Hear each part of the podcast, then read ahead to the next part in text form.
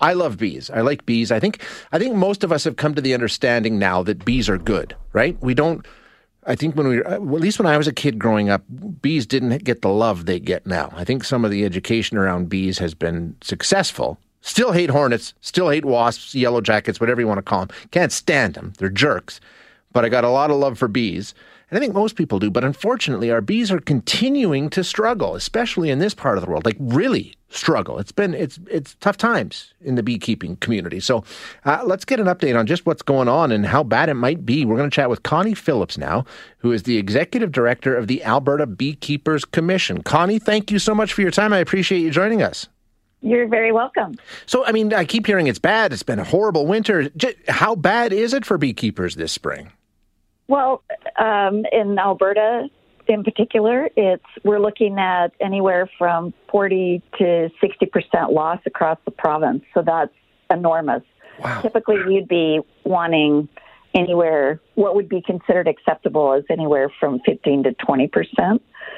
So this is exceptional, and even looking at 50 percent losses, um, the total number of commercial hives in the province sits at around 300,000. So that means we're down potentially about 150,000 hives. And, so you- and why that begins to matter is there's a lot of different reasons why that's really painful. And one is, of course, um, there'll be significantly less honey produced. Yeah. The second reason is, of course, is honeybees are, are critical pollinators of 21 different agricultural crops that are grown across the country. Two in particular, Alberta honeybees pollinate our canola seed, hybrid canola seed, and a lot of our bees are often go to, to BC to pollinate BC blueberries. So there's potentially, well, there already is a shortage of bees to pollinate uh, small fruits and orchard fruits, and we're starting to get concerned that there may not be enough bees to pollinate hybrid canola. What's interesting about this year is this is not only a struggle in Alberta, but this is happening across the country. And I, I think I have not been involved with this industry for a, a very long time, but um, in my experience and what I see from the data that we have in our files, this is the first time this has been a significant issue coast to coast. Interesting. Okay, so let me just dig into a couple of those issues there. First of all, the winter I hear was particularly bad. Now, uh, explain to me what a bee does in the winter. I mean, I'm going to admit, uh, do they hibernate? Do they? I mean, they don't migrate, obviously, but what does a bee do in the winter? That's a great question. They do not hibernate. And so going into winter, and this is one of the factors that uh, we believe uh, had an impact on them coming out of winter in good shape. Uh, one of the factors was actually the, the heat dome that we dealt with last summer. And, and by July, there was no forage for the bees to feed on. Okay. So beekeepers had to buy food for the bees to eat. And, and going into winter, a typical process or, or protocol would be you feed your bees, you basically feed them till they stop eating, and then you put some additional food in the hive, you wrap them up, and they're in there until the winter ends. And bees are it's super interesting because they they form a cluster there might be 50 to 60,000 bees in one colony inside a hive, and they form a cluster around the queen, and they they keep the hive warm. So it's and then the bees, the worker bees, kind of rotate through that job as the outside ones get cooler. They move to the inside, and the in, the ones that have been inside move towards the outside. So they work really hard all through the winter, um, keeping the hive warm but they they typically unless it gets above about 15 to 16 degrees celsius they will stay inside the hive. They won't come out if it's cold. So they so what gets to be critical is there's enough food in there to get them through the winter. And because our winter was really cold late yeah. and some were going in in poor condition because there wasn't enough forage. And um, so the extra few weeks in the spring when we we were all grumbling about how cold it was, they too were struggling, and and then at that point they can begin to starve. The That's... other factor that affected their health significantly is with the early spring we had a year ago and the long fall. There's a parasite called varroa mite that also likes that warm weather, and if the bees are doing well, the varroa mite does well. And Varroa weakens bees, and it also acts like a vector for other diseases. And so there were a lot of hives just completely infested with Varroa going into winter, and so they just didn't. The bees just couldn't survive. Kind of that double whammy of bad weather and and Varroa mite. Unreal. So now what are the options if you're a beekeeper and you've lost 40, 50, 60% or more of your hive?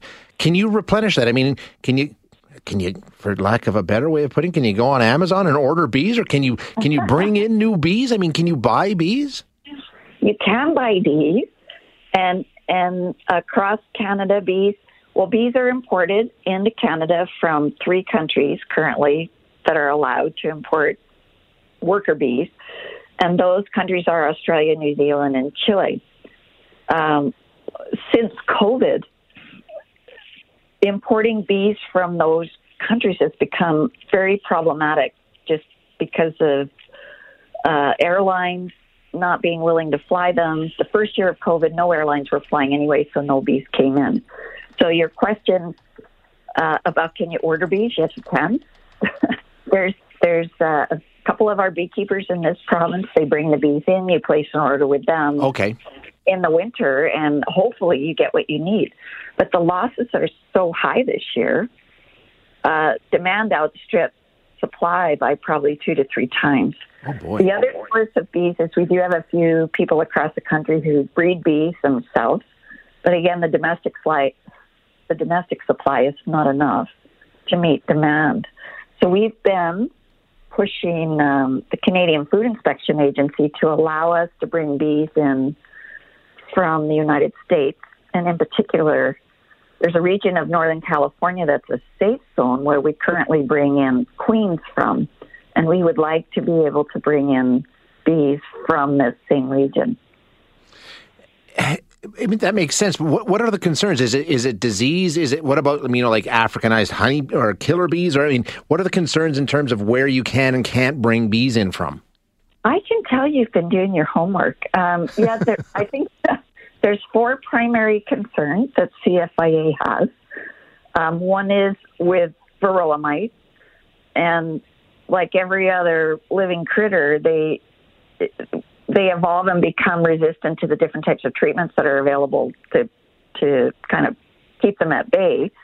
Uh, the second thing is, as you mentioned, Africanized honeybees, which is a subspecies of the European honeybee. And uh, another concern is another little critter called small hive beetle.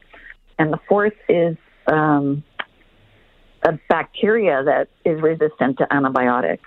Hmm.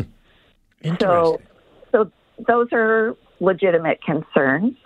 However, those are things that, based on a national honeybee health survey that was conducted, completed in 2017, that are existing in the country already. And what it fails, that concern or that concern of that risk, fails to take into account beekeepers' ability to mitigate that risk or reduce it. And there's lots of tools to do that.